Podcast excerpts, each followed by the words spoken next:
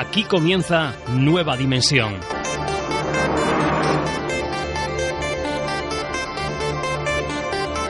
Con Juan Gómez.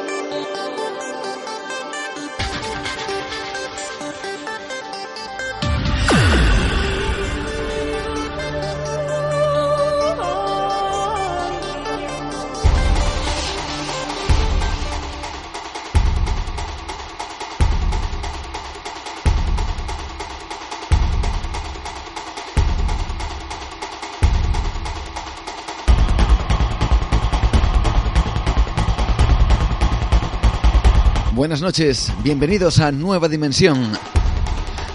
Durante los últimos días, la noticia principal con la que se abrían los informativos, prácticamente a nivel mundial, provenía directamente del cielo.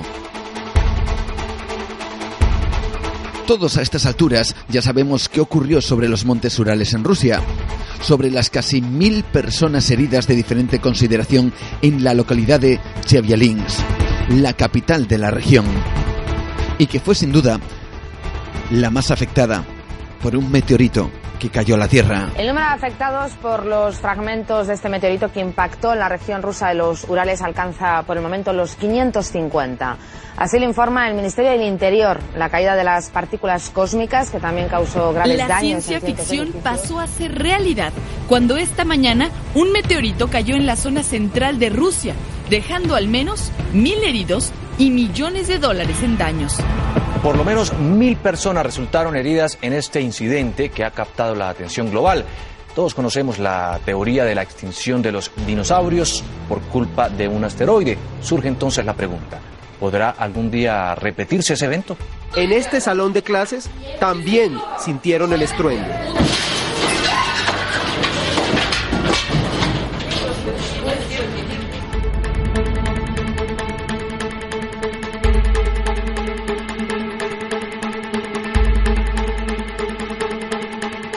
Se estima que el tamaño del asteroide era de tan solo unos 17 metros y que pesaba varias toneladas.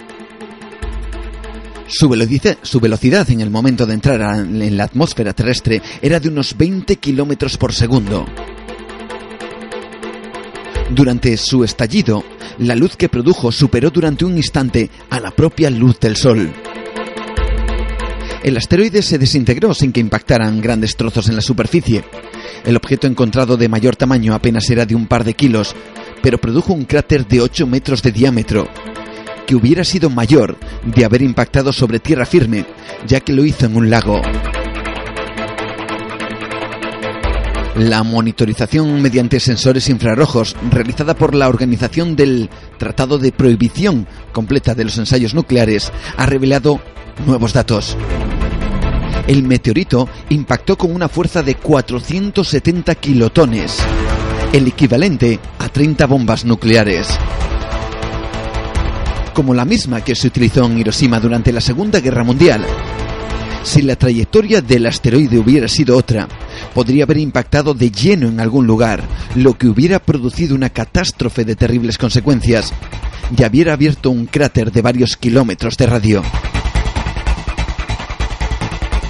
El momento fue captado por miles de testigos que grabaron con sus cámaras lo que sucedía. Y fueron protagonistas de las hasta seis explosiones de gran intensidad que produjo la onda expansiva.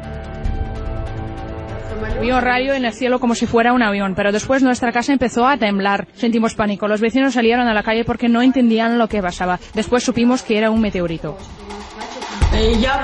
Vi un fuego de color naranja y después oí una explosión. Las ventanas de las casas vecinas se abrieron con la fuerza de la explosión. Empecé a llamar a mis parientes o amigos, pero la red telefónica no funcionaba. Hasta ahora no funciona bien.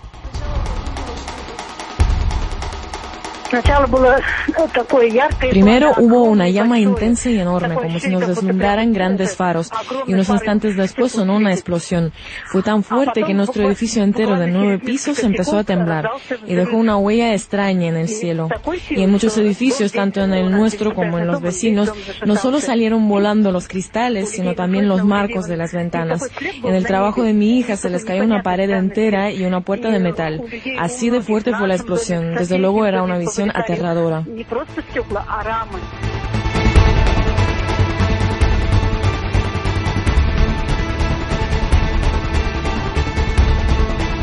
¿Por qué no fue detectado? Los expertos aseguran que fue principalmente por dos motivos. El primero fue que todas las miradas estaban puestas en el asteroide 212 DA14 que iba a pasar muy cerca de la Tierra, justo por debajo de la línea de los satélites que están en órbita. Es decir, apenas un roce. Y lo segundo es que el asteroide de los, Urales se dirigía hacia la Tierra en dirección del Sol, por lo que prácticamente no se apreciaba su movimiento en el espacio. Por último, los analistas han estudiado la trayectoria del meteorito para determinar que procedía de un cinturón de asteroides ubicado a una distancia 2,5 veces mayor que la del Sol a la Tierra. Y esos mismos analistas aseguran que un evento como el que se vivió en Rusia puede volver a ocurrir en cualquier momento.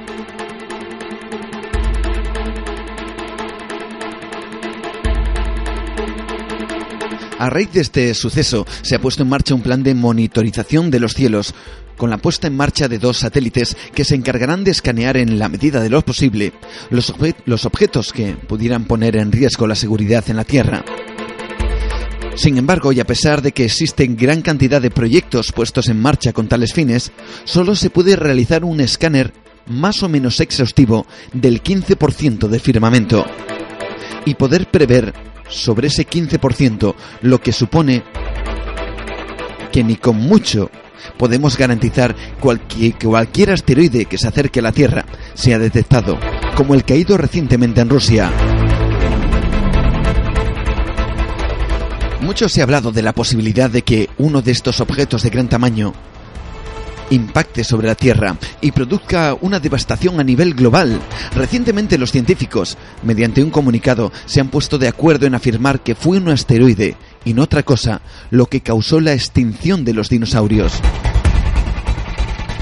Y que muchos de esos objetos que podrían producir similares efectos en la actualidad estarían en ese 85% de firmamento que no está explorado.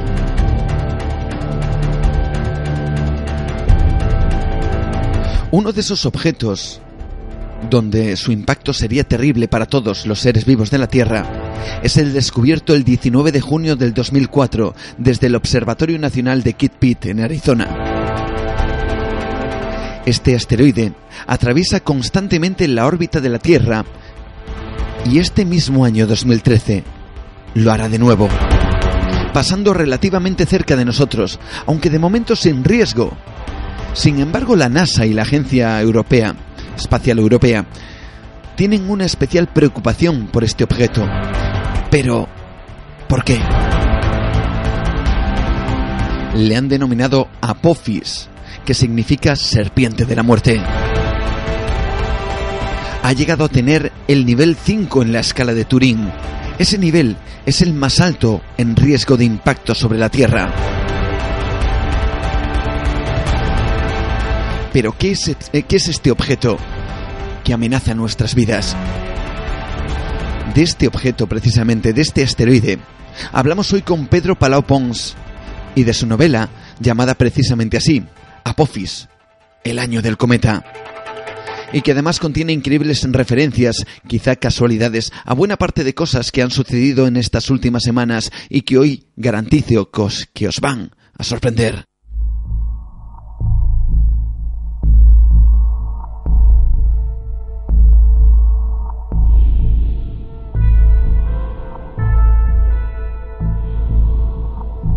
Pero tenemos más cosas esta noche. También hablaremos con Miguel Ángel Segura, escritor e investigador, que nos dará algunas claves e interesantísimos consejos para todas aquellas personas que quieren adentrarse en el mundo del misterio. y, ser de alguna manera investigadores dentro de, de este mundo apasionante. ¿Qué hacer? ¿Qué no hacer? Y poder dar esos pasos, esos primeros pasos firmes y seguros dentro de la búsqueda de lo imposible, dentro de la búsqueda del misterio. Si eres de esas personas que le gustaría eso, buscar respuesta a estos temas, a estas cuestiones, sus consejos seguro que te serán muy útiles. Además, nos adentraremos brevemente con él en el Hospital del Tórax, un lugar que él pudo, investigar y que tenía ciertas historias y leyendas que han transformado ese edificio en un lugar casi maldito.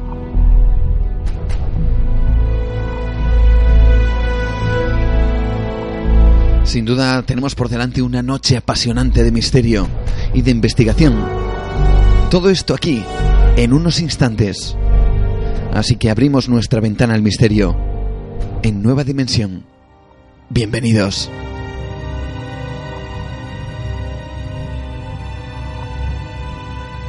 Entra en nueva dimensión. El programa dedicado al misterio y lo desconocido. Con Juan Gómez viaja al encuentro del misterio.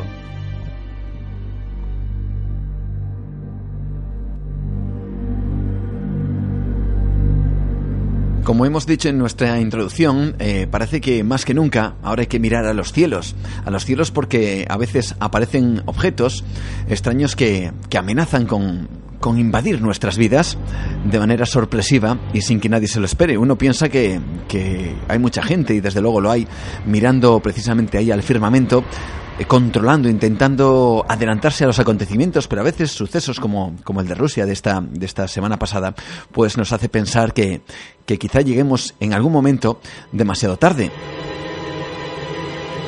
Eso, por supuesto, es un pensamiento que seguramente a mucha gente le asalta.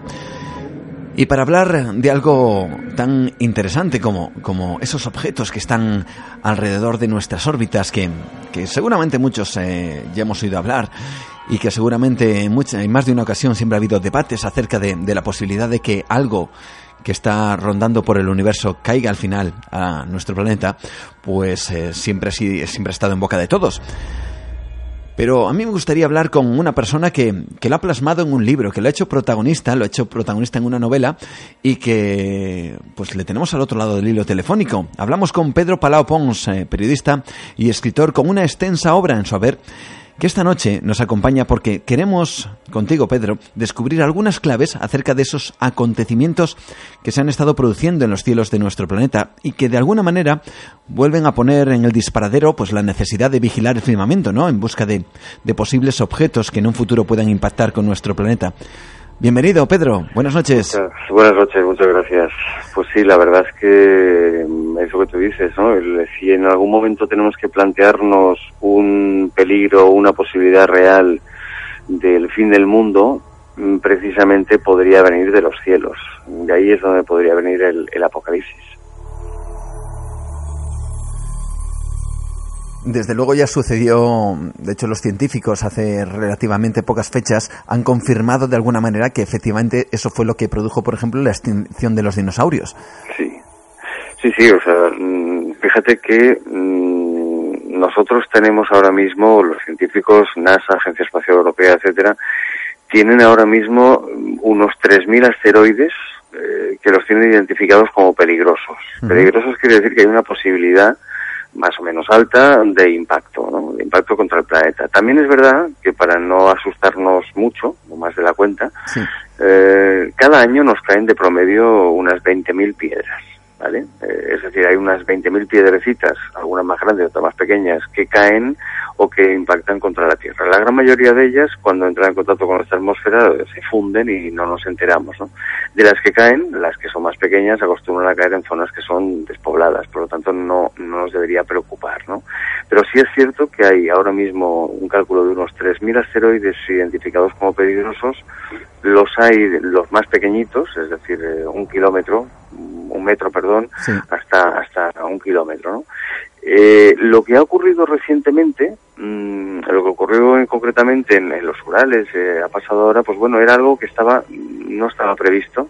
sabemos, las últimas investigaciones nos dicen que podría pertenecer al cinturón de asteroides que, que, que está, que ese, ese, asteroide orbitaría en torno al Sol y que bueno, nos ha tocado, mm, nos ha tocado lleno porque nadie lo esperaba y no se ha podido prever nada, pero no es el único caso, ¿no? Es decir, eh, diariamente caen piedras en nuestro planeta, lo que ocurre es que bueno, muchas veces no nos, no nos enteramos y casi nunca son detectadas. Piensa que aparte sí. de este último, uno de los últimos episodios mm, bestias que ha ocurrido con, con, meteoritos fue en el año 72, cayó un asteroide de unas 5.000 toneladas, eh, entró en contacto con la atmósfera a unos 54.000 kilómetros por hora y llegó a casi 60.000 kilómetros del suelo. Mm, la buena suerte es que entró muy con un ángulo muy abierto, solamente no rozó, y si hubiera sido, si hubiera tocado el suelo, habría sido devastador, o sea, tan devastador quizá como el, el, meteorito que acabó con los dinosaurios hace 65 millones de años.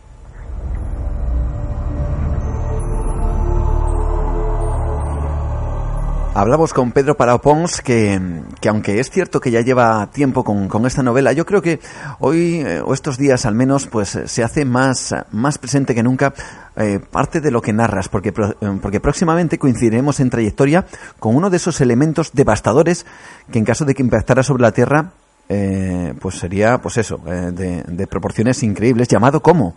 Eh, llamado Apophis.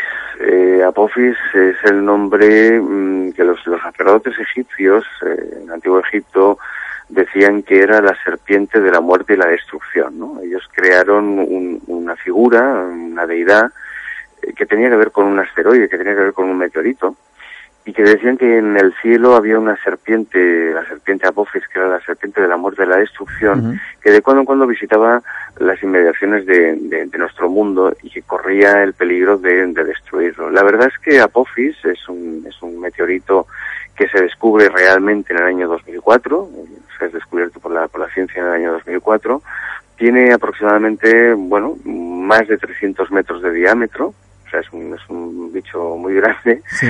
y tiene un poder destructor muy bestia de casi 80.000 bombas atómicas. ¿no? Si choca en la Tierra y nadie ha dicho que no lo vaya a hacer, eh, bueno, pues podría arrasar unos, como poco, unos mil kilómetros a la redonda, además de generar pues terremotos, maremotos, tsunamis y efectos devastadores eh, terribles. ¿no? Pensemos que bueno, la buena suerte, la buena suerte, digamos que Apophis tiene cuatro tránsitos. Eh, sí. Uno de ellos es en este año, es decir, en el año 2013 se acerca, se acerca a la Tierra, pero el tránsito más eh, fuerte sería en el año 2036. Es decir, este año nos, nos rozará, como nos rozó también el otro satélite hace un par de semanas, no, no como el que impactó, sino como sí. el que pasó por la tarde del mismo día. Uh -huh. Pero el problema lo tenemos en torno al año 2019, que es cuando a partir de ahí, eh, en, su, en su pasada, nuestro planeta puede influir en la trayectoria, en la órbita del satélite. Es decir, ese satélite, ese, perdón, ese, ese asteroide va, va transitando en torno, y de cuando cuando nos juntamos con él sí. o coincidimos en, en, el espacio con él. Claro, si nos cae muy cerca, es decir, si pasa muy cerca nuestro en el año 2019, cuando vuelva a pasar en el año 2036, ahí es cuando hay el riesgo de impacto. Es decir, no tenemos hoy por hoy, no hay, no hay un, un estudio hecho de si impactará o no. Hay una probabilidad pequeña, pero todo depende de qué pase en esa, en esa fecha. Eso nos da un margen, de, tenemos un margen, pero claro, luego se podrán hacer cálculos nuevos y ver si realmente en 2036 caería o no Apophis contra nosotros. El problema, tú decías, hablabas de la, de la novela aquí, el sí. tema de la novela es que, claro, se han juntado un montón de, de, de casualidades. Sí, señor, a esos, esas quería hablar yo con ellas contigo. Sí. Qué curioso, ¿verdad? Que después de, sí. de tu novela la casualidad no existe también. Mm. Ahí, claro, yo, la verdad es que yo no tengo la culpa de esto, no, no, no tengo nada que ver pero ¿Seguro? Habido, seguro, seguro, seguro, pero es que ha habido, ha habido mucho cachondeo incluso con amiguetes, ¿no? Que me dicen, hombre, sí. ya vas a ser tú el, el agorero y el, y el cenizo de, de, la familia, ¿no? Porque claro, yo, fíjate que es muy curioso, yo en, a mí el Grupo Planeta me, me solicita hacer una novela. Yo tenía un proyecto de novela que no era ni muchísimo menos Apophis, es otro tipo de, de historia en la que estoy trabajando y que espero que vea la luz ahora prontito. Uh -huh. Y Planeta, bueno, a raíz de um, cuando yo publico el libro del fin del mundo con ellos, me dicen, hombre, sería, mm, nos gustaría que nos hicieras una novela.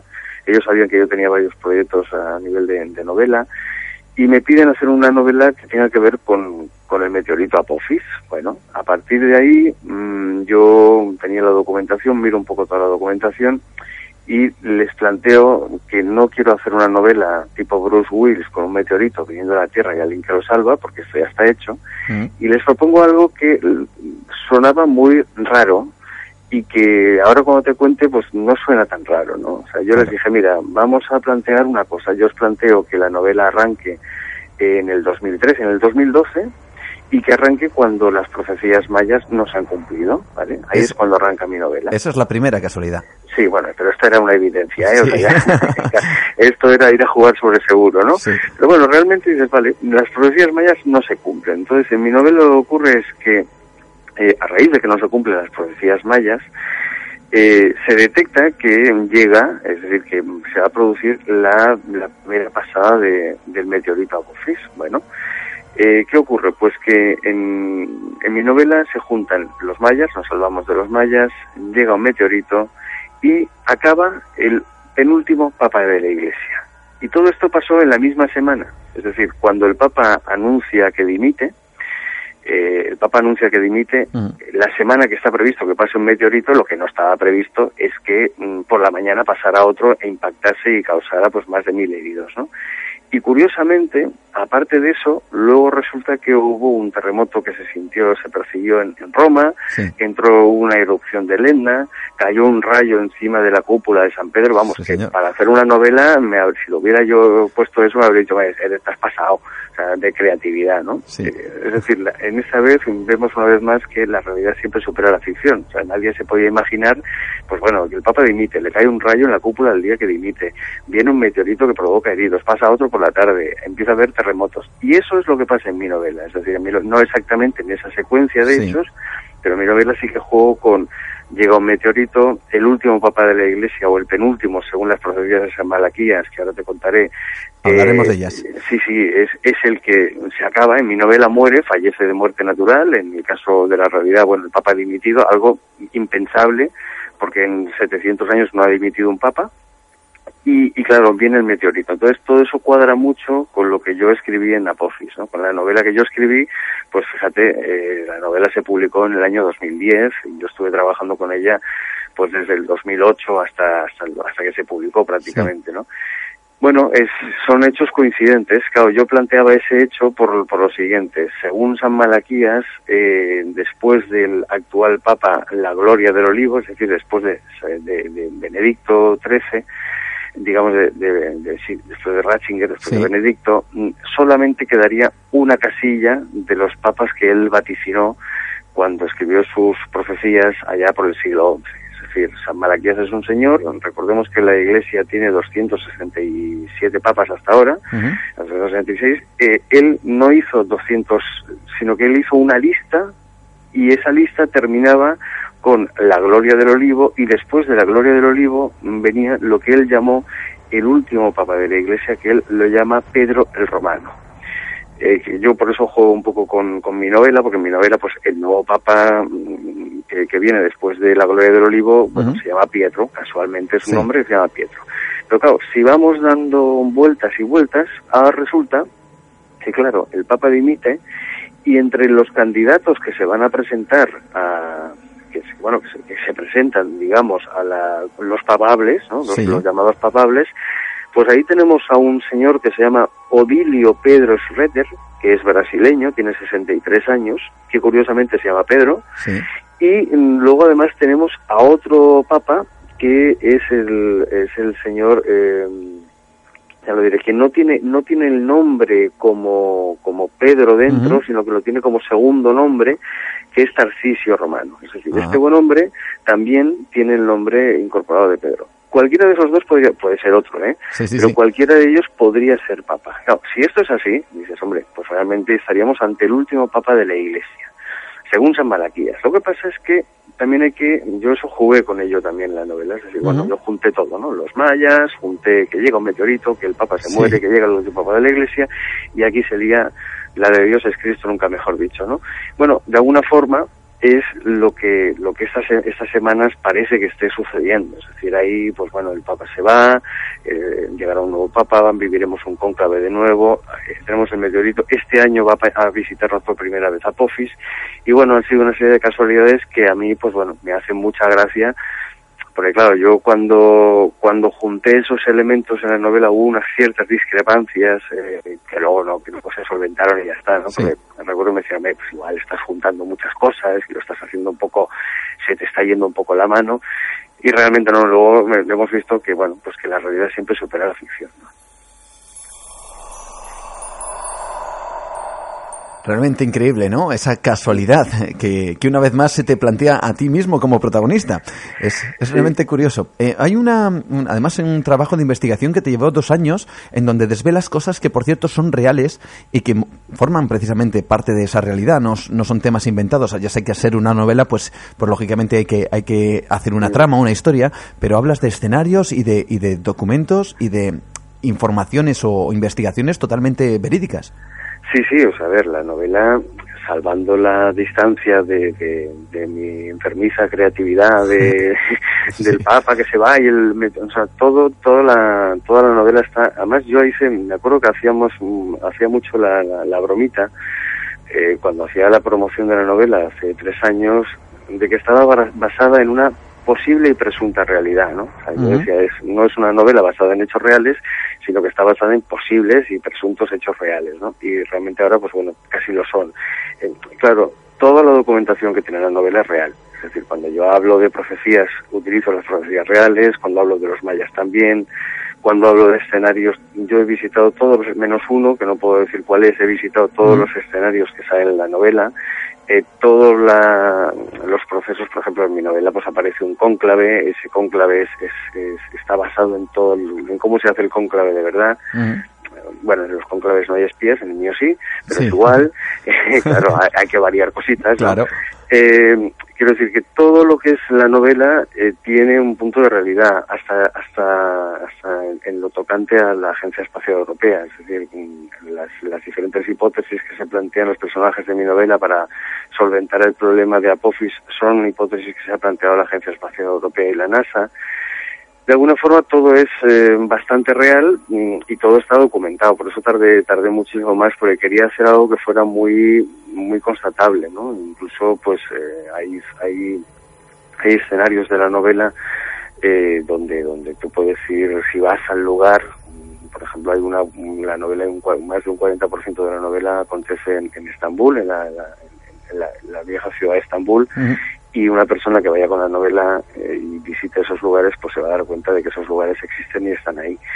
Yo me he tomado algunas licencias con creativas, eh, porque claro, bueno, hay, hay cosas que no puedo contar para no desvelar, ¿no? pero todo el mundo que haya estado en Estambul, o más o menos a todo el mundo le suena la famosa Catedral de Santa Sofía o el Templo de Santa Sofía, que hoy día es un museo. Yo ahí le he hecho algunas pequeñas variaciones subterráneas, y ahí lo dejo, pero la verdad es que todo eso es real. Y, y, cuando yo, por ejemplo, genero una historia de un terremoto y hablo de, de diferentes terremotos en cadenas volcánicas o en cadenas montañosas, pues también son reales. O sea, no es que hayan pasado, pero sí podrían pasar. Y eso fue un poco lo que lo que a mí me llevó a, darle, o sea, yo quería darle veracidad a la novela y por lo tanto la forma de darle veracidad era basarla en cosas que ya existían o que podían llegar a pasar.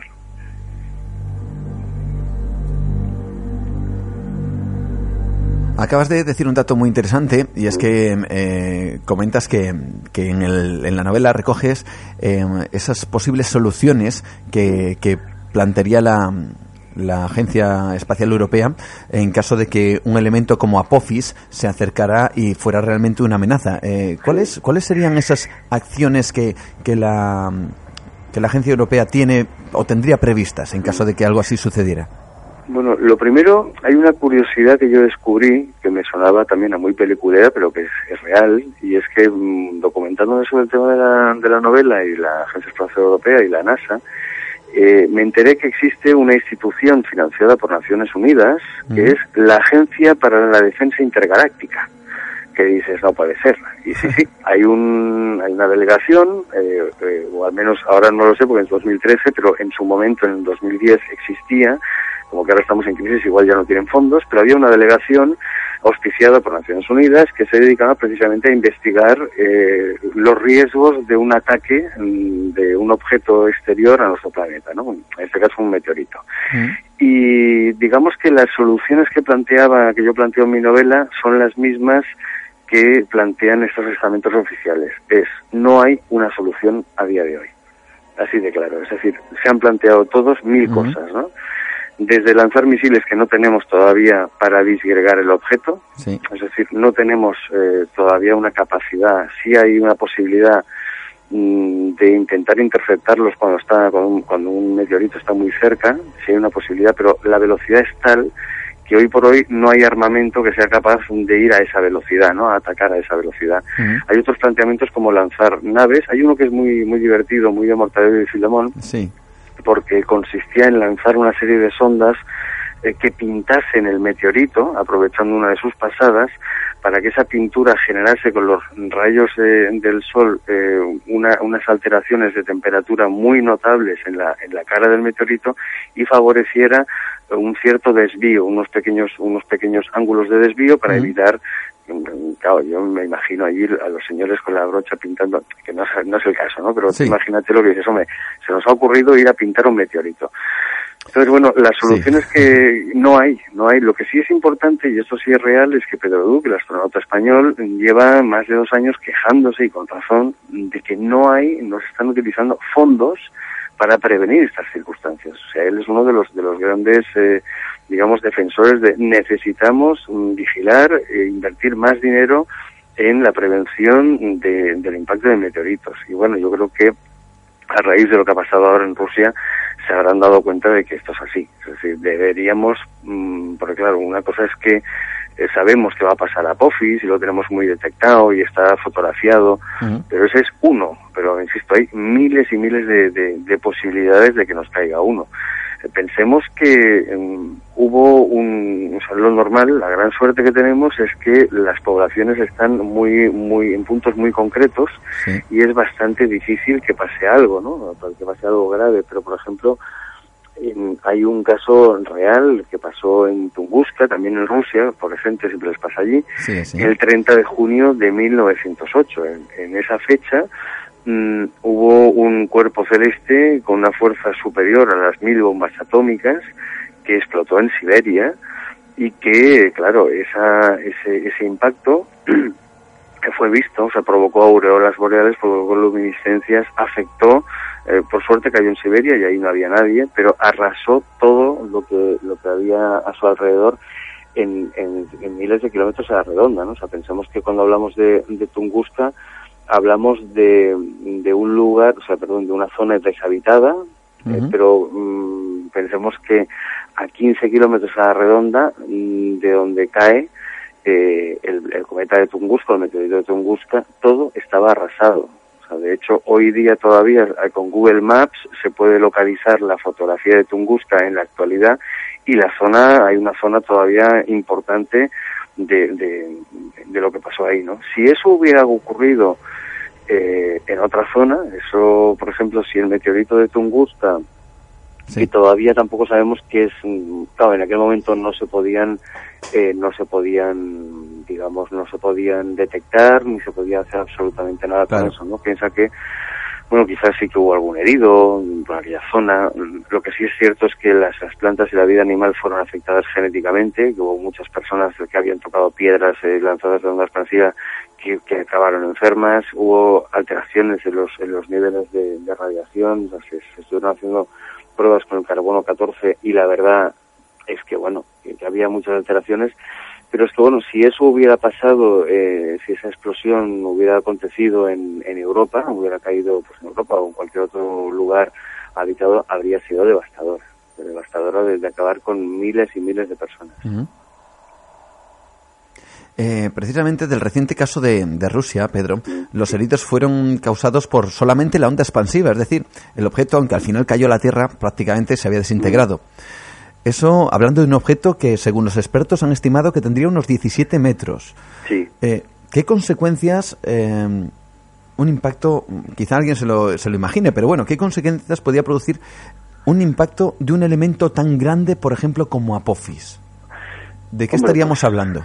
Eh, pues mira, Apophis, el, el equivalente mm, más menos, ¿eh? porque tampoco habría que ver, o sea, hay algo, hay algo que nos salva y es que cuando un objeto entra en contacto con la atmósfera tiende a, a, padece una erosión, padece una disgregación. Eso es lo bueno y lo malo, es decir, lo bueno es que igual eh, no cae uno solo, o sea, cae uno solo y, es mucho más localizado, ¿no? lo malo es que, claro, en función de cómo se fracture, podemos tener una lluvia de meteoritos bestial, ¿no? Pero para que te hagas la idea, mm, Apophis eh, equivale eh, a unos siete estadios de fútbol en compacto. Si cae, claro, si cae, eh, la onda expansiva brutal, brutal. O sea, lo que pasó en Rusia sería una bromita con lo que, con lo que sería Apophis, ¿no? En la trayectoria que han calculado, además un ruso también, se ve que les va la, historia de los meteoritos, eh, un ruso calculó que podría impactar contra la Tierra en la zona del Atlántico. Es decir, si impactase en el Atlántico, inmediatamente Europa comenzaría, pues aproximadamente en Italia, en la mitad de Italia, es decir, el resto hasta Italia, desde Portugal hasta Italia, todo fuera, quedaría completamente arrasado, mm, anegado y arrasado. Eh, la mitad del continente africano quedaría también desaparecida. La, la, zona este del continente sudamericano quedaría arrasada también, es decir, posiblemente lo que conocemos actualmente como Sudamérica comenzaría por la parte del sur, nos quedaría Chile, arrasaría prácticamente en toda la zona de Brasil. Y todo eso provocando además eh, millones de, de, kilotones de, perdón, de actividad, es decir, mega tsunamis, eh, un cambio sin duda en el eje de la Tierra y posiblemente la extinción de la vida en el planeta. Es decir, no, Apophis eh, es, es uno de los meteoritos que podría acabar realmente con la vida con la, con la civilización y con la vida en el planeta.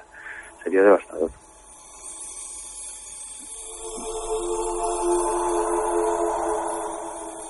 Increíble. Me gustaría volver un poquito, a retomar un poco la novela, eh, Apophis, eh, y, me gustaría que, descubriéramos otra de esas casualidades que, por cierto, no has comentado, pero hombre, quizá, quizá es más evidente.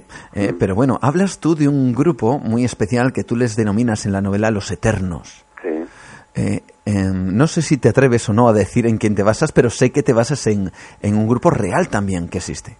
Sí, a ver, no puedo decir en qué grupo real, eh, pero sí es cierto que y es una sociedad que sigue sigue vigente en nuestros días no a ver, yo en la novela lo que planteo es eh, como es una novela donde además mezclamos acción pues tiene que haber unos malos. Entonces dentro de los malos porque claro, la, novela Apophis es un thriller, realmente es un thriller apocalíptico, no es una novela que gire en torno a un meteorito, sino que el meteorito es la excusa para construir toda la novela, ¿no?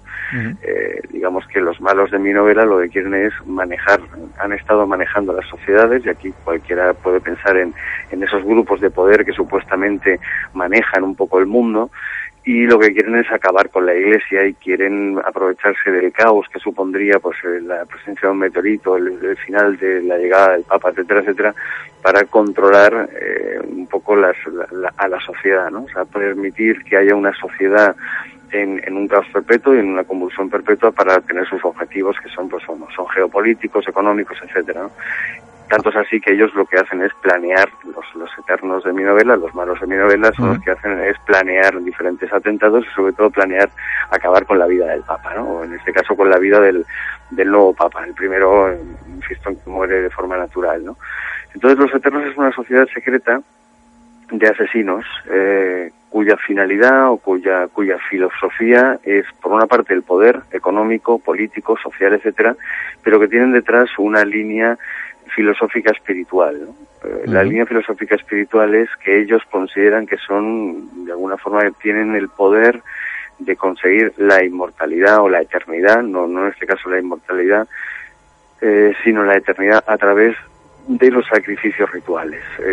en sí, la sociedad originaria de los eternos es una sociedad secreta que nace en Asiria, es decir, los asirios tenían ese tipo de sociedad.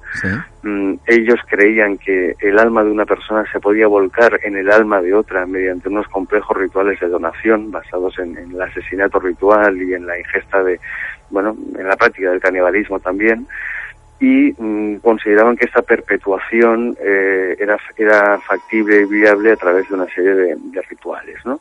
en esta sociedad mm, se le pierde la pista, luego reaparece en diferentes apartados de la historia, toda esta es la, parte real. La parte real, sí. Sí, sí, esta la parte real, es, el origen real, desaparecen en, en diferentes momentos de la historia, pero hoy por hoy seguiría estando vigente. Mm, no sería la misma sociedad que yo, claro, yo en, en, la novela lo que he hecho ha sido condensar todo, ¿no? Es decir, condensar un poco pues su, su filosofía, su, su historia geopolítica, etcétera, etcétera, y les da un, un aire más, más novelesco, si tú quieres, pero de alguna forma eh, herederos de aquellos eternos, de aquella sociedad originaria de, de Asiria, pues estarían hoy mm, detrás de algunas de las sociedades secretas más importantes y estarían todavía Mm, detrás de acciones criminales como la desaparición de personas, los secuestros de, personas desaparecidas que, mm, bueno, que de alguna forma no es que estén desaparecidas, eh, sino que han sido secuestradas para formar parte de sus, de sus rituales ¿no? y, de sus, y de sus prácticas, en este caso criminales.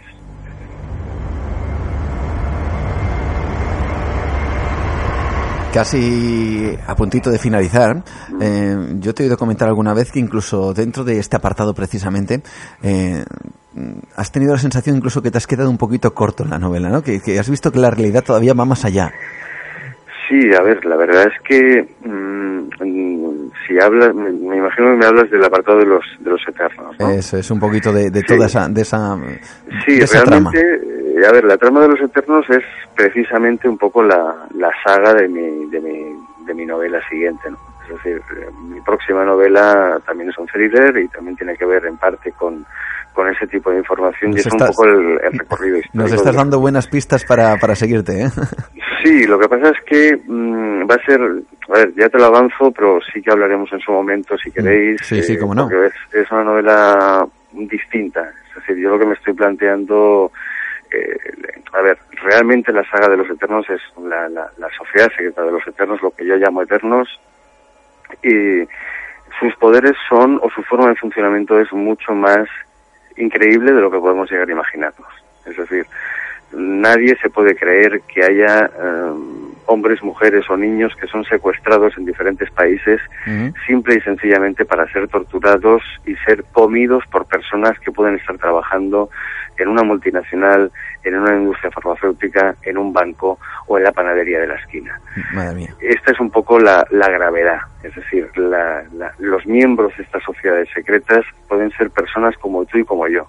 Pueden ser la persona que te da el pan por la mañana o que te pone la gasolina cuando vas a, a llenar el depósito del coche es decir, no son, no necesariamente son personas que están ahí ocultas en altas esferas eh, y de forma inalcanzable, ¿no? Yo pienso que esto es un poco lo que tiene más dramatismo.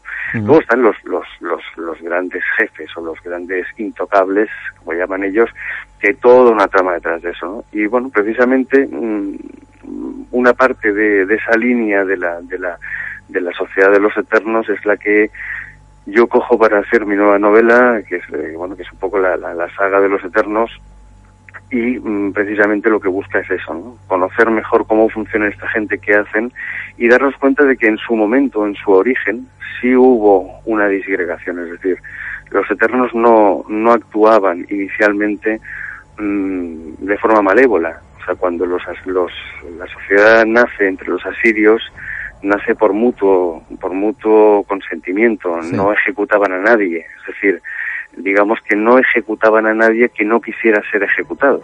Esta es la otra, ¿no? Pensemos que, por ejemplo, el ritual, y esto lo explico en la novela, el ritual de ejecución de un eterno consiste en que si yo quiero ser eterno, mm, alguien me tiene que matar a mí.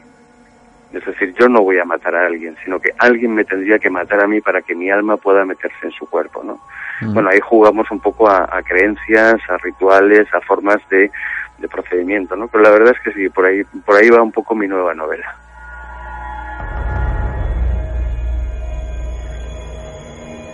La verdad es que a través de esa de ese trabajo, de esa novela Apophis, el año del cometa, pues eh, has sabido, yo no sé si es casualidad o no, obviamente, hechos coincidentes, como bien dices, eh, tocar eh, ciertos puntos que se han estado dando precisamente en este mismo año, en el 2013. Y hablando de casualidad, ¿qué tal? ¿La casualidad no existe? Bien, pues no existe. claro que no, que no, bien, bien, muy bien. La verdad es que el libro sigue funcionando muy bien.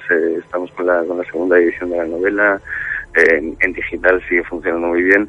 No me planteo hoy por hoy hacer una segunda parte de la casualidad no existe. Esta, esta es la, también un poco el, hoy por hoy no. Mm, sigo recopilando mis casualidades y sigo porque de alguna forma no no digamos que ese sería el, ahí, lo dejo no el tema de la casualidad no existe porque estoy bueno estoy muy metido dentro del tema de la novela. Llevo ya muchos meses trabajando con con la novela de, bueno con la nueva novela que, que tengo que entregar.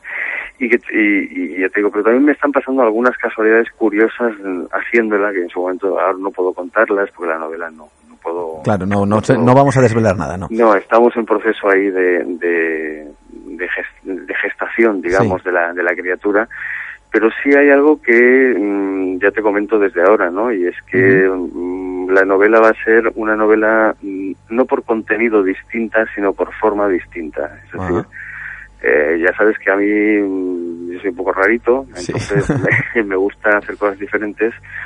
Y por una parte, eh, la novela la voy a escribir prácticamente en directo, es decir, en directo quiere decir que yo llevo mucho tiempo recopilando la novela, la información de la novela, pero lo que voy a hacer es a través de Facebook, a través de una página en Facebook que, que bueno, que voy a tengo una página en Facebook que, que, nació a raíz de la casualidad no existe, ¿no? Que, que es la misma página que es la, página de los libros de Pedro.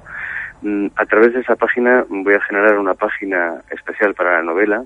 Sí.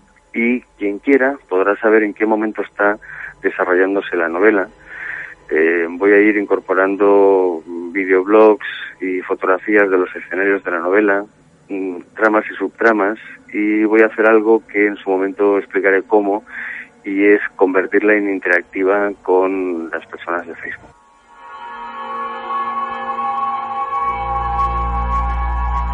La verdad, Pedro, es que tal como lo cuentas, eh, suena realmente apasionante. ¿eh? Habrá que estar muy atentos a Facebook y, por cierto, recordar eh, tu página en Facebook. Vamos a recordarla, si te parece, Pedro.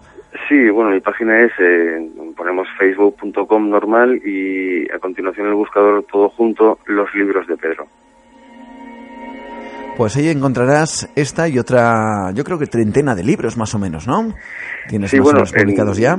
Sí, tengo alguno más. En, Facebook la verdad es que no, no hablo de, mis libros, voy poniendo cosas, voy poniendo reflexiones, solamente, bueno, sí, hablo de mis libros cuando, cuando sale el libro, ¿no? Eh, si alguien quiere, pues un poco saber más eh, qué estoy haciendo, de eso me puede encontrar ahí, o bien directamente en, el perfil mío de, Facebook con mi nombre, ¿no? Con Pedro Palau Pons, que son los, los dos perfiles que tengo, que ahí me pueden encontrar.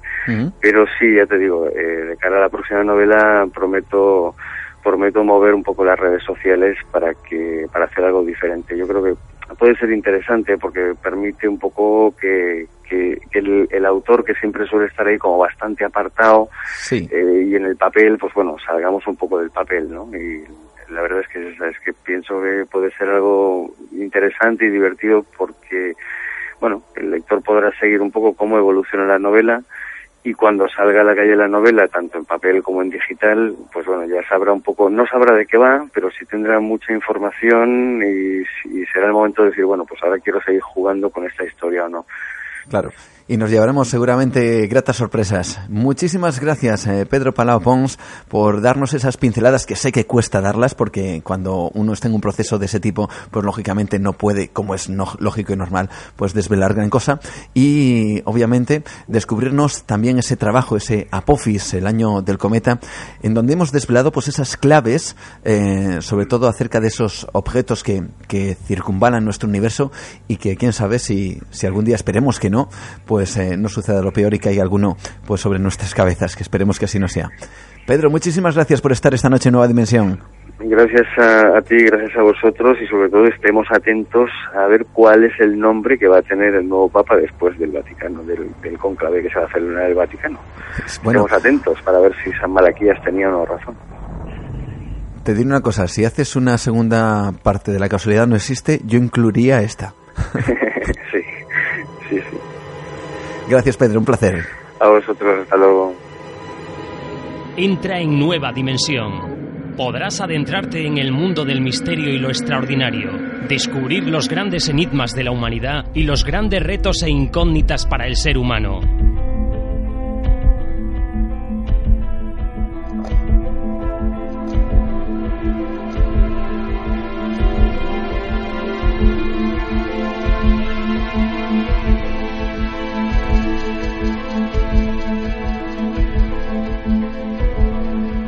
Desde luego quedará la, la duda hasta que los científicos nos lo aclaren si al final Apophis puede suponer un serio riesgo para la Tierra o que pase de largo como tantos otros asteroides de nuestro sistema solar. Esperemos, claro está, que sea lo segundo.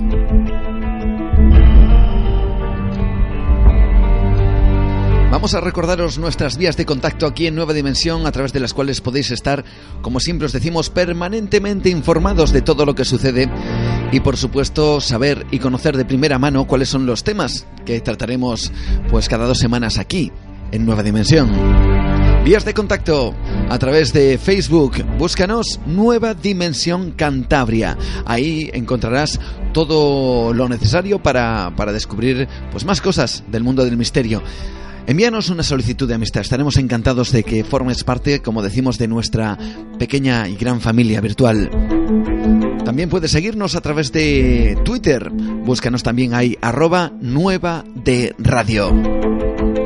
Ya somos en Twitter desde hace tan solo un poquito que hemos estado funcionando ahí, pues más de 100 seguidores, lo cual está muy bien y os animamos a que seguís eh, en contacto con nosotros y descubrir esas cosas que a veces son un enigma para el ser humano. Y por supuesto, si te has perdido alguno de nuestros programas y quieres eh, descubrir de qué cosas hemos estado hablando desde nuestro primer programa hace ya prácticamente casi un año, pues eh, puedes hacerlo a través de face, perdón, a través de ebox.com, el audio kiosco en internet, ebox.com, búscanos ahí en el podcast Nueva Dimensión Radio. Pero es que hay más vías de contacto. Puedes acceder, atención que hemos cambiado nuestro email para que sea mucho más accesible, mucho más sencillo el poder eh, contarnos vuestras historias o vuestras sugerencias o todo lo que queráis. Por supuesto, lo puedes hacer a través de nuestro email nueva dimensión arroba radioestudio88.com. Recuerda, ahora es nueva dimensión arroba radioestudio88.com.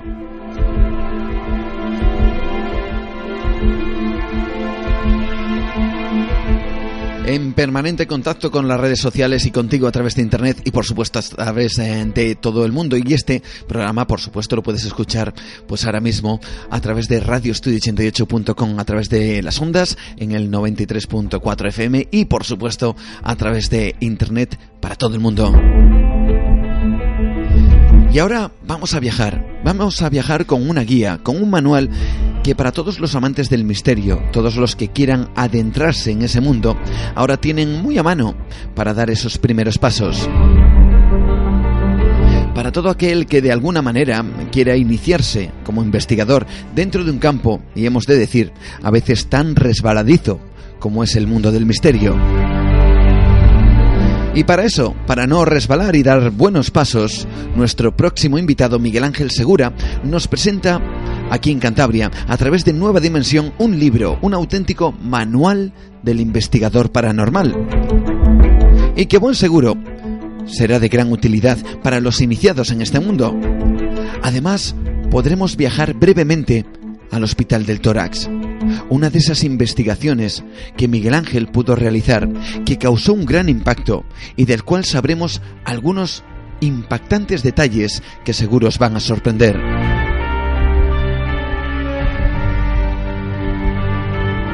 El misterio, en todas sus facetas, sin duda protagonista en Nueva Dimensión. No te lo pierdas en tan solo unos instantes con nuestro próximo invitado.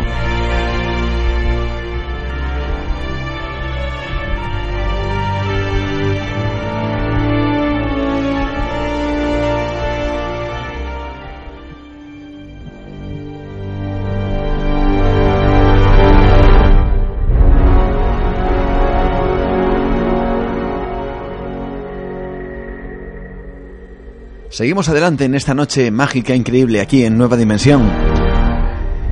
En el mundo de lo extraordinario, del, misterio, quizá uno de los grandes retos del investigador ante fenómenos que a priori no tienen una explicación científica al uso, es cómo afrontar eso que, que se quiere investigar. ¿Por dónde empezar? ¿Qué métodos? ¿Qué técnicas? ¿Qué tipo de instrumental y con qué elementos contar para poder afrontar eso que, como digo, no tiene explicación?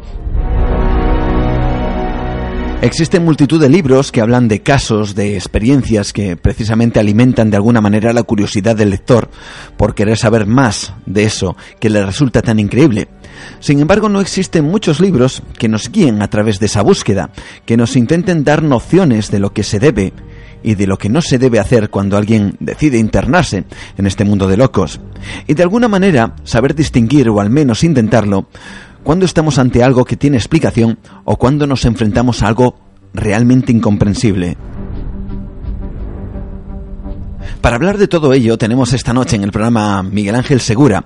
Él es investigador, escritor y colaborador de diferentes publicaciones especializadas en el tema y de diferentes radios, y que nos presenta esta obra que, que no indaga tanto en los fenómenos paranormales, sino en cómo afrontarlos, ¿no? Una obra titulada Manual del Investigador Paranormal. Ante todo, bienvenido esta noche a Nueva Dimensión, Miguel Ángel.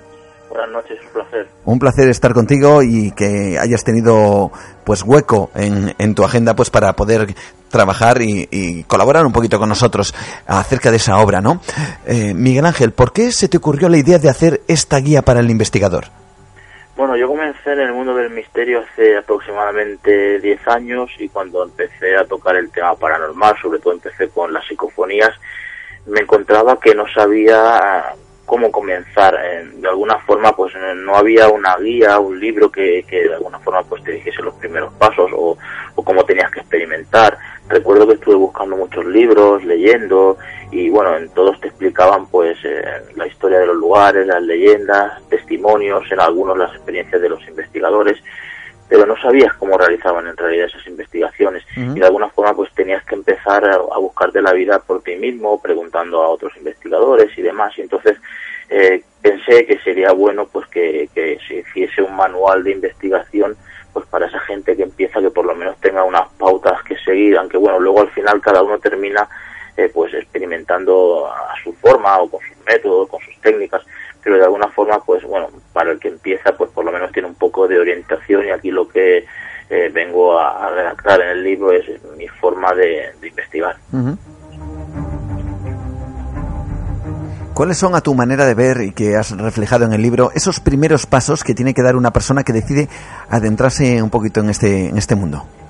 Bueno, yo creo que lo principal es, eh, y es complicado a veces, lo principal es intentar apartarnos de nuestras creencias, porque si nos dejamos llevar por nuestras creencias, entonces vamos a dejar de ser objetivos y eh, cuando uno empieza a adentrarse en el mundo de la investigación, normalmente lo hace o bien porque es alguien que cree de forma férrea en todos estos fenómenos, pero que cree eh, basándose en las teorías más espirituales o más esotéricas, uh -huh. creyendo que todo lo que está en ese otro lado pues son difuntos, espíritus y demás. Entonces estaría dejando llevar por las creencias. O bien lo hace porque es una persona escéptica y quiere comprobar por sí mismo eh, si estos fenómenos eh, existen o no. En este caso, pues está dejando a un lado las creencias. Eso es muy importante a la hora de, de adentrarnos por primera vez en el de la investigación.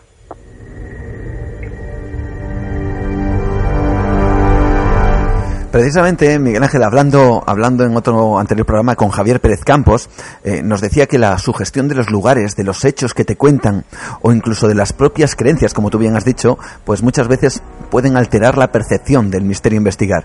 Bueno, en ese momento en donde, en donde quizá el investigador se vea un poco influido por, por el ambiente, como digo, por el lugar o por lo que te cuentan, eh, ¿qué consejo ofrecerías o qué consejo ofreces dentro de tu libro para enfrentarse ante ese momento, ante esa situación en donde uno parece que le está influenciando más eh, el, lugar, el hecho, o, o, más que el hecho en sí de la propia investigación.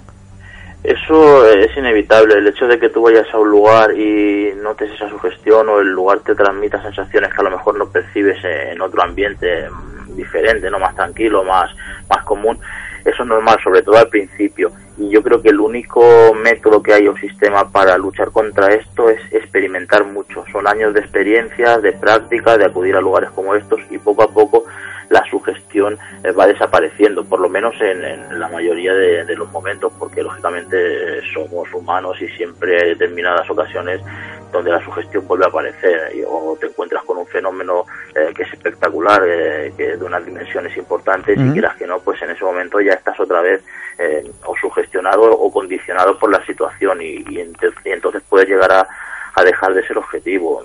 Yo por eso siempre digo que la investigación paranormal no deja de ser eh, la interpretación individual o colectiva de una experiencia, nada más. Es que no, no hay eh, métodos científicos reconocidos por la ciencia para investigar este tipo de fenómenos, puesto que, niega la existencia de estos fenómenos. Y en el caso de que los hubiese, eh, bueno, para tener un rigor científico creo que tienes que ser científico. No puedes tener otro nivel de estudios o otra profesión que no sea la de científico si, si quieres tener un rigor científico. ¿Con qué elementos, eh, eh, Miguel Ángel, podría contar pues un investigador que quiere comenzar en esto? ¿Qué, elementos, qué instrumental o qué metodología quizá deba utilizar? Bueno, yo lo que recomiendo y lo que yo utilizo son aparatos muy básicos, simplemente eh, alguna grabadora para poder captar psicofonías, cámaras de vídeo, sensores de movimiento, alguna estación meteorológica, cualquier aparato que creamos que nos puede servir eh, para experimentar podemos utilizarlo. Lo que creo que es eh, más importante incluso es eh, poder crear una especie de perímetro de seguridad y va muy bien, por ejemplo, utilizar para ello cámaras de vídeo, las instalamos con el trípode y sensores de movimiento, entonces creamos un perímetro de seguridad que nos sirve para dos cosas. Una, para que nos alerte si entra alguien en el lugar, entonces sabemos que si se produce algún fenómeno extraño, alguna voz, algún sonido, pues puede ser porque alguien se ha introducido en nuestra zona, en nuestro perímetro. Y otra pues eh, que también se ha dado en alguna ocasión aunque muy pocas porque es un fenómeno difícil de que se produzca es que el sensor de movimiento eh, salta y cuando revisas la cámara de vídeo te das cuenta que por delante aparentemente no ha pasado nada ¿no? nos sirve un poco para tener un poco más de seguridad y también para registrar algún tipo de fenómenos en ocasiones Música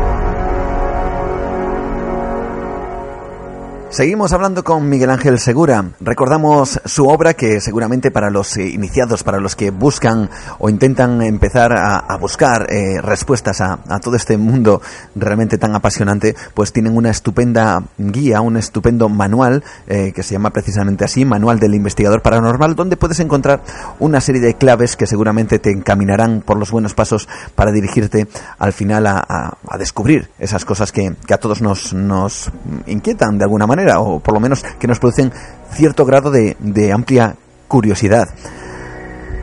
Y hablando de investigadores, eh, a mí me gustaría, eh, eh, si puede ser que nos contaras un poquito, Miguel Ángel, cuál es tu opinión acerca de esos investigadores que de alguna manera buscan, no sé si decir cierta notoriedad o, o, que inflan las noticias o las historias, quizá para hacerlas más impactantes.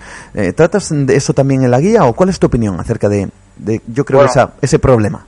Yo creo que en ocasiones también eh, hay que ponerse la piel de, los investigadores o de los experimentadores, porque muchas veces también lo que ocurre es que en el mundillo del misterio pasa mucho esto de, las envidias, por ejemplo, y cuando alguien empieza a destacar, y te lo comento por, mi caso propio personal, que yo aparecí de la nada y bueno, tuve la suerte de encontrarme con el Hospital del Toras, que es actualmente uno de los casos más, más conocidos en España, y eso me abrió muchas puertas en radio, televisión, y la gente decía, bueno, ¿y este chico quién es? ¿De dónde ha salido? y tal? Y yo, yo sufrí bastante el tema de las envidias. Y bueno, se quiso, se me quiso colgar la etiqueta porque a lo mejor también inflaba los temas y tal. Y por eso te digo que a veces hay que ponerse ¿no? en, la situación de que hay gente eh, que con su buena fe saca temas a la luz, a lo mejor temas que son importantes, y también se les quiere eh, poner esa o colgar esa etiqueta, ¿no? De que inflan temas y demás. Yo no, yo no creo que sea eh, tan común, aunque sí que hay casos concretos, ¿no? Yo creo que lo que ocurre en el mundo del misterio, igual que en, otros temas, hay en otras profesiones, pues es que hay muchísimas, muchísima envidia alrededor. Eh, es como el tema de los fraudes. Yo apenas me, he encontrado con, fraudes eh, que sean conscientes, sí que me he encontrado con muchos errores de personas que creen que están viendo sucesos paranormales y luego a lo mejor todo lo que le ocurre o está en su cabeza o tiene una explicación racional, ¿no? Yo creo que a veces eh, habría que separar un poco eh, esa línea, ¿no?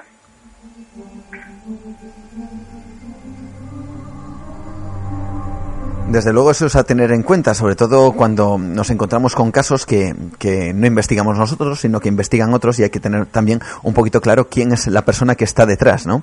Em, y hablando de, precisamente de esa investigación, eh, yo supongo que harás referencia a, a cómo quizá tratar eh, de afrontar eh, el hecho de hablar con un testigo. Yo me imagino, por ejemplo, em, que alguien que aborda de este tipo de temas, por ejemplo, alguien que, que está terriblemente angustiado porque pasa algo en su casa que no controla, algo que no le da explicación y lógicamente eso le puede alterar de alguna manera. ¿Cómo el investigador quizá tiene que enfrentarse a ese testigo y intentar ganarse su confianza o de alguna manera que le cuente eh, qué es lo que le está pasando? Bueno, yo lo primero que le digo a todo el mundo cuando me cuentan que en su casa suceden fenómenos paranormales o están viviendo una situación extraña, eh, yo les soy sincero y les digo que yo no voy a poder hacer eh, que esos fenómenos desaparezcan, porque, eh, bueno, lo único que puedo constatar es si esos fenómenos existen, son reales o no lo son, y si tienen una procedencia racional, en el caso que no sea algo paranormal, o no la tiene. Y aún así me, me puedo equivocar al hacer una valoración, porque no contamos con, con, los conocimientos suficientes o con el instrumental suficiente pues para, eh, para asegurar de que todo lo que nosotros afirmemos sea cierto o no. Eh, y lo que les recomiendo siempre es que nunca acudan a personas que se dedican pues hacer limpieza de casas, por ejemplo, porque lo que van a hacer es le van a vaciar el bolsillo y el problema lo van a seguir teniendo. Entonces, una vez que yo les, les explico esto, se los dejo claro, al principio hay personas que se quedan un poco extrañadas, ¿no? Pero cuando se los, se explico, hablo con ellos, se los hago entender, se dan cuenta pues de que, de que tengo razón. Y en ese momento eh, viene lo realmente importante, y es que tienes que tranquilizar a la persona, incluso he, llegado a realizar investigaciones con ellos o a grabar psicofonías y se dan cuenta de que a lo mejor aparecen voces pero que no ocurre nada más, es decir, que el fenómeno está ahí, se manifiesta, pero que en realidad no, no es nada negativo, eh, no es algo que, que sea eh, contra ellos o que se muestre de forma violenta, aunque el testigo sí que lo interpreta así, interpreta todo lo, lo, desconocido, todo lo que le ocurre como algo negativo, malvado, y todo eso es culpa pues de, todas esas leyendas y rumores que hay alrededor de los fenómenos paranormales que lo visten de alguna forma eh, como si fuese algo negro, oscuro, malvado y en realidad es simplemente algo que nosotros desconocemos pero eso no quiere decir eh, que sea malo. Yo hago una comparativa y digo que lo que hay en ese otro lado eh, tiene que ser como lo que hay aquí en la Tierra. Habrá entidades que sean buenas, otras malas y otras que sean regulares.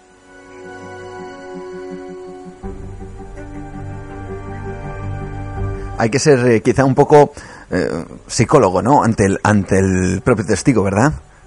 Sí, tienes que ponerte sobre todo en, su situación y eh, en ocasiones es complicado, pero también tenemos una baza a nuestro favor que es importante y es que cuando te inicias en el mundo del misterio y empiezas a vivir experiencias, también eres novato en, este tema, entonces ya sabes de alguna forma lo que puede sentir esa persona, eh, lo salpicada que puede estar por todas estas leyendas que comentaba, y entonces ahí tenemos un punto a favor, un poco de experiencia que nos puede hacer eh, comprenderlo y ayudarle también. Cuando, Miguel Ángel, cuando un investigador, por ejemplo, se encuentra con algo realmente desconocido, algo que, que a todas luces pues no tiene ningún tipo de explicación, em, ¿recomiendas permanecer aún así con el sentido crítico, con, con el hecho de decir, bueno, esto no tiene explicación, pero no me lo acabo de creer de todo o el investigador está obligado de alguna manera a creerse un poquito lo que le cuentan o las cosas que ve? A ver, siempre hay que mostrarse escéptico, pero también hay que ser realista. Si tú sabes que estás, por ejemplo, en un lugar eh, grabando psicofonías en una casa que está en medio de la montaña y a lo mejor tienes que tienes que andar media hora y para llegar allí no, no hay ni ruido de coches de la carretera ni nada y dices bueno eh, si aquí estamos grabando psicofonías estamos todos en silencio y aparece una voz muy clara que ninguno ha escuchado en el momento que se ha producido, pues ahí sabes que eh, pues tienes casi todo a favor para que eso sea una psicofonía auténtica, ¿no? Eh, pero claro, eh, si las condiciones que se dan son diferentes, estás grabando en un lugar donde puede haber a lo mejor movimiento de gente, de coches, de más ambiente, pues entonces eh, sabes que no puede ser siempre eh, objetivo los resultados que tú obtienes, ¿no? Por eso yo digo que muchas veces en el misterio eh, tenemos que quitarnos esa etiqueta que a veces nos colgamos o a veces nos cuelgan de, profesionales y disfrutar simplemente. Vamos a, disfrutar con lo que es el misterio, vamos a experimentar, vamos a aprender para sacar nuestras propias conclusiones, porque por mucho que tú investigues y muestres tus investigaciones a, a los demás, por lo menos así lo creo yo, eh, no vas a poder de alguna forma eh, demostrarlo nunca científicamente, simplemente es, te sirve a nivel personal. Por eso siempre lo digo, que si alguien quiere realmente eh, sacar sus propias conclusiones o saber si los fenómenos paranormales existen, la única forma es experimentando por uno mismo. Hablando precisamente de esas experiencias, que seguro tú has tenido unas cuantas, sobre todo eh, quizá la más conocida, como ese Hospital del Tórax, bueno, a mí me gustaría que también nos contaras esa otra parte. Antes has hablado de fraudes. Eh, me gustaría que nos contaras las dos. ¿eh? Mm, si es posible, un caso donde hayas investigado, eh, donde al final todo has descubierto de alguna manera, no sé si decir un fraude o montaje, o que simplemente era una mala interpretación, sin más, que no había, no había mala intención ninguna, pero simplemente que no era lo que, lo que en principio se creía. Y también por el otro lado, donde te has encontrado con el misterio y has dicho eso de, mira, lo mire por donde lo mire, es que esto no tiene ningún tipo de explicación. No hay manera de saber si esto eh, no es lo que yo creo que es. Bueno, pues me he encontrado eh, con varios testigos, personas que afirmaban que, que habían registrado psicofonías y cuando me pusieron las grabadoras, las grabaciones, pues la verdad es que, a ver, nunca puedes afirmar 100% eh, si son psicofonías auténticas o no, pero eh, cuando uno tiene un poco de experiencia se da cuenta de que hay voces o, frases que, al escucharlas se da cuenta pues que, que, no tienen nada del tema psicofónico. Y bueno, eh, incluso en uno de los casos, a pesar de todo, llegamos a investigar al lugar y nos dimos cuenta que allí no pasaba absolutamente nada porque lo visitamos en varias ocasiones, no registramos eh, prácticamente nada. Y bueno, esta persona seguía afirmando que, que en su casa sucedían fenómenos paranormales y poco tiempo después, eh, por contacto de, otras personas que conocimos, gente de, la zona que con la que hablamos y demás, nos enteramos pues que era una persona que tenía algún problema que otro psicológico y quería un poco de, notoriedad. Y luego en situaciones que me he encontrado donde he dicho esto no tiene explicación, pues mira, una por ejemplo fue en el Hospital del Tórax, donde grabamos un documental con una productora.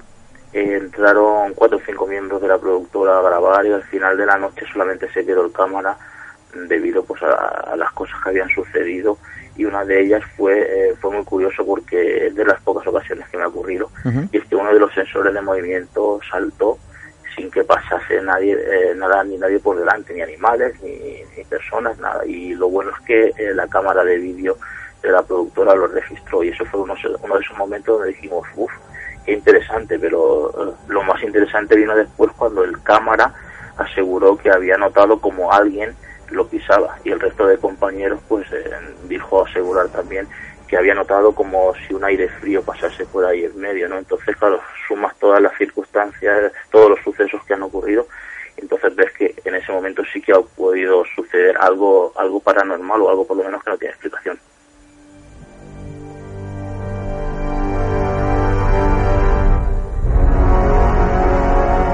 Coméntanos si, si te parece, sobre todo para la gente que, que no conocía esa investigación, ¿qué es lo que sucedía en ese hospital? Bueno, pues es un hospital que tiene una historia terrible porque la década de los 60 y los 70 fue el hospital de España con mayor índice de suicidio. Eh, se construyó como ciudad sanatorial y en el año 75 se reconstruyó y pasó a ser lo que es el hospital del tórax.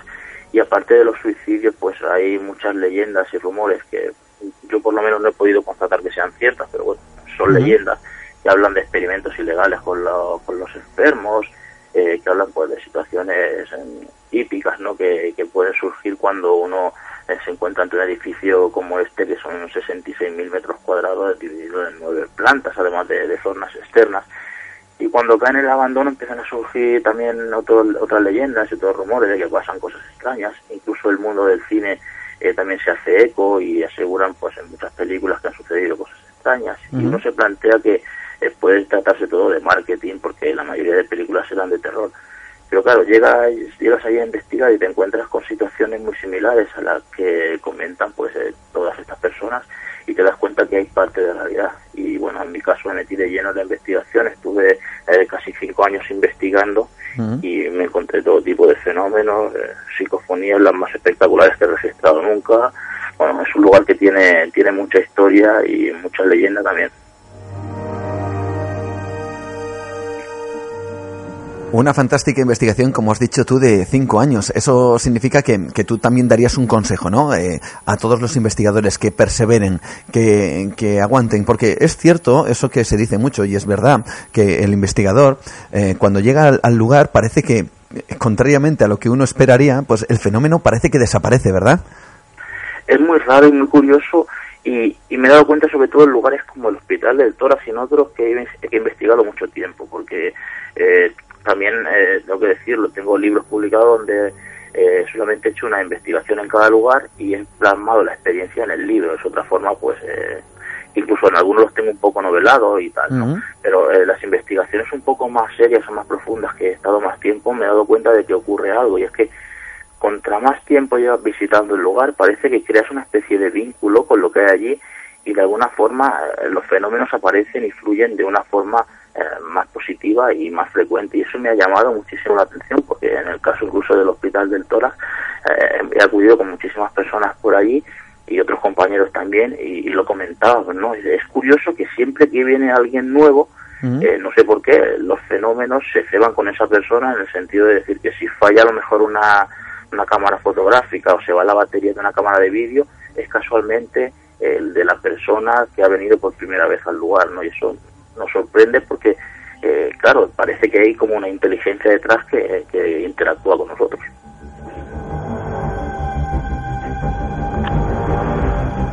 Francamente interesante todo lo que nos está contando en esta noche Miguel Ángel Segura, que por cierto recordamos una vez más eh, su, su, manual, su manual para la investigación, ese manual del investigador paranormal y que sin duda alguna, pues eh, yo creo que es un buen comienzo, ¿verdad? Para todas aquellas personas que quieren iniciarse, pero que lo, que lo hagan disfrutando, ¿verdad? Tú has dicho una cosa muy, muy clara que es no, mm, no esperar tampoco sacar grandes conclusiones, las conclusiones las tiene que sacar cada uno, evidentemente, pero sí disfrutar de, de, esa investigación, de, de hablar con los testigos, de intentar indagar un poquito en, todos esos misterios, ¿verdad? Sí, de hecho, fíjate qué curioso lo que te voy a comentar. Y el otro día eh, me lo preguntaban en, otro programa de radio y, le dije lo mismo que te decía a ti ahora. Eh, yo me metí en el mundo del misterio para encontrar respuestas y a día de hoy, diez años después, tengo más preguntas. Es decir, no he, no he resuelto ninguna de esas respuestas.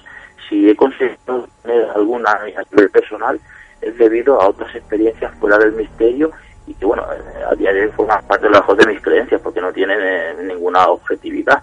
Eh, y eso es, es muy curioso, por eso yo siempre digo lo mismo, si te dedicas a investigar estos fenómenos, hazlo para disfrutar, porque respuestas vas a obtener muy pocas, al revés, vas a, vas a acabar con más dudas que con las que empezaste.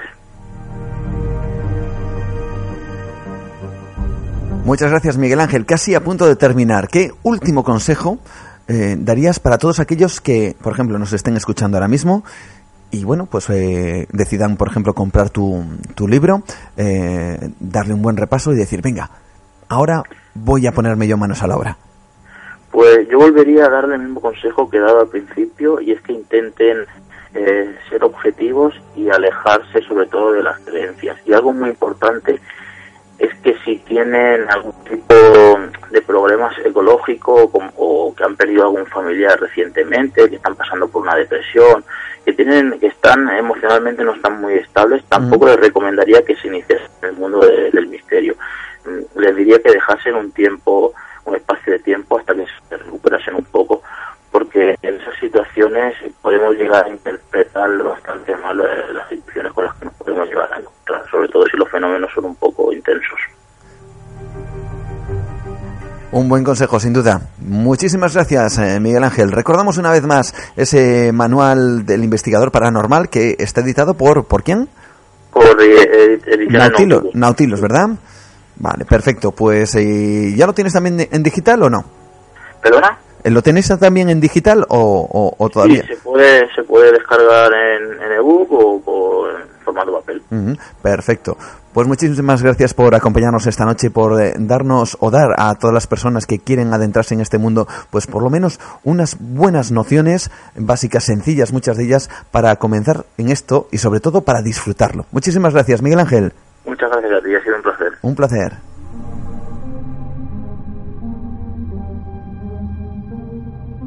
Entra en nueva dimensión. El programa dedicado al misterio y lo desconocido, con Juan Gómez, viaja al encuentro del misterio.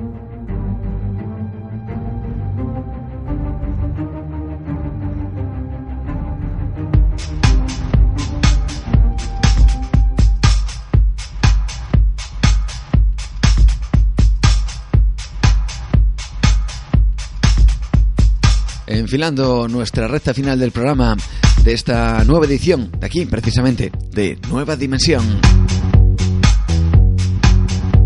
Un programa que sin duda se nos ha antojado apasionante. Hemos estado mirando en la primera parte del programa a los cielos, a ese asteroide, a ese Apophis, a esa serpiente de la muerte y veremos a ver, como os decía, si los científicos al final pues nos darán, esperemos claro obviamente, pues esa buena noticia de que al final ese asteroide simplemente pase cerca y nada más.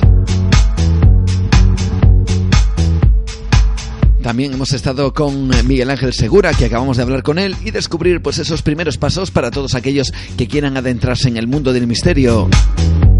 ¿Qué se debe hacer? ¿Qué no, no se debe hacer? Y también hemos entrado brevemente en ese hospital maldito, en el hospital del tórax.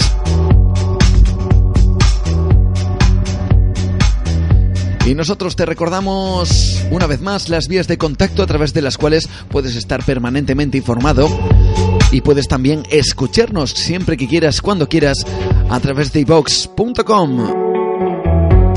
Búscanos en iVox, nuestro podcast Nueva Dimensión Radio.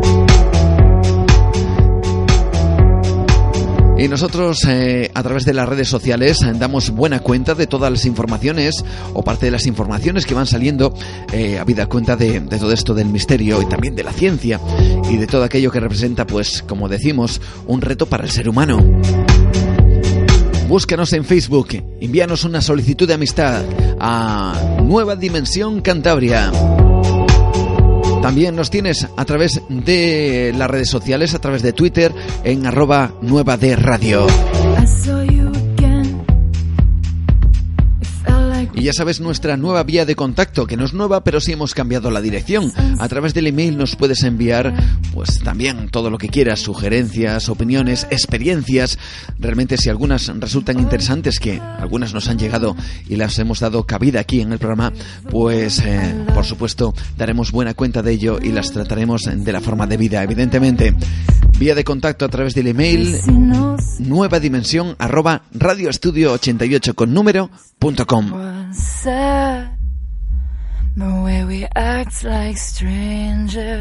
Y ya te vamos adelantando si quieres parte del programa que, que realizaremos pues de aquí a dos semanas. Eh, volveremos, volveremos a mirar a los cielos.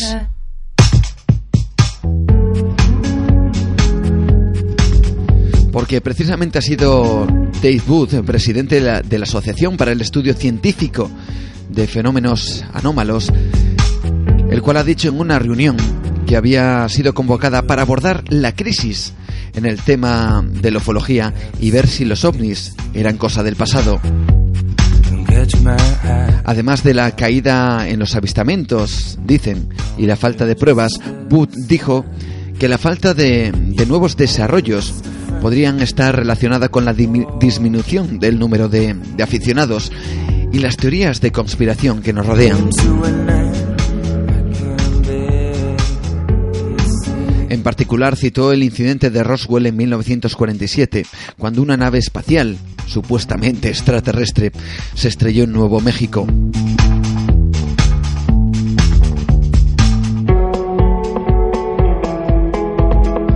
Ha hablado que desde, desde entonces se ha habido muchos avistamientos, pero a partir de ahí fueron aminorándose año tras año hasta, hasta nuestros días.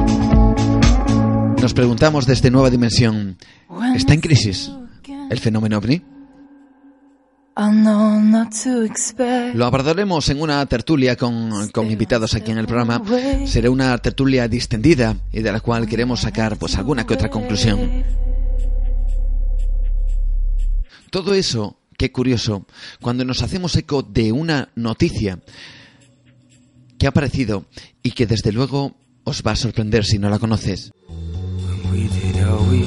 Hablamos de una imagen que ahora mismo está dando la vuelta al mundo. Es una imagen captada por la NASA, es un vídeo y es de una espectacularidad increíble. Hay una sonda que permanentemente eh, tiene su mirada fija en el Sol, evidentemente para ver los cambios que se producen en la superficie solar y sobre todo para estar muy atentos a esas llamaradas, a esas explosiones, a, esas tormentas solares y que muchas de ellas impactan directamente en la Tierra y que debemos de decir que gracias precisamente a ese escudo, a esa magnetosfera, pues eh, podemos estar de alguna manera bien protegido de todas esas explosiones solares que se producen, como digo, en el Sol. Sin embargo, eh, la NASA ha captado una imagen realmente impactante. Una esfera, una esfera que de alguna manera da la sensación que absorbe energía de nuestro Sol. La imagen ha sido captada por el Observatorio de Dinámica Solar de la NASA, quizá el más sofisticado de todos los satélites con los que la ciencia estudia el comportamiento del astro rey. Por supuesto, la noticia no ha tardado en difundirse por la red. Apenas, apenas un par de días después, centenares de páginas hablan ya, sin reparos, del extraño objeto que chupaba energía de nuestra estrella particular.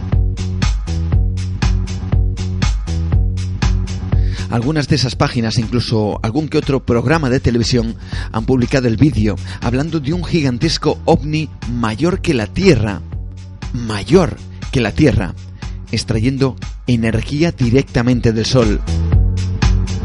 La esfera es, cierto, es enorme, incluso más grande que Júpiter.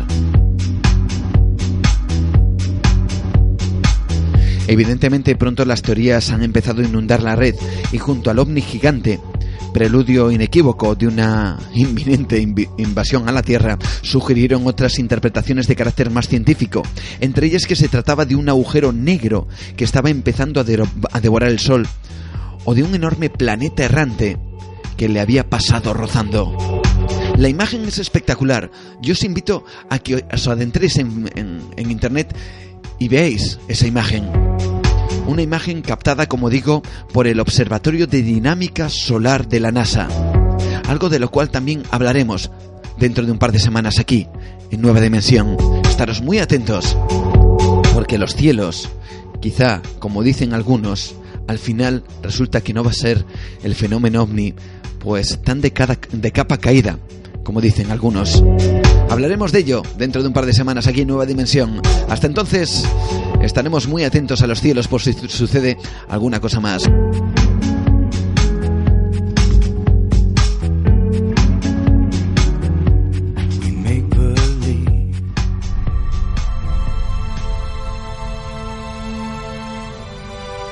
Así que, que sin duda ha sido un auténtico placer compartir esta prácticamente hora y media con vosotros y haber disfrutado de temas tan increíbles y tan apasionantes como los de esta noche.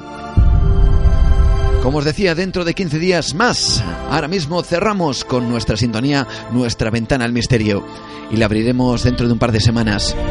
Saludos de Juan Gómez, volveremos a estar otra vez aquí, muy cerquita de todo lo extraño, juntos en Radio Estudio 88. Adiós, buenas noches.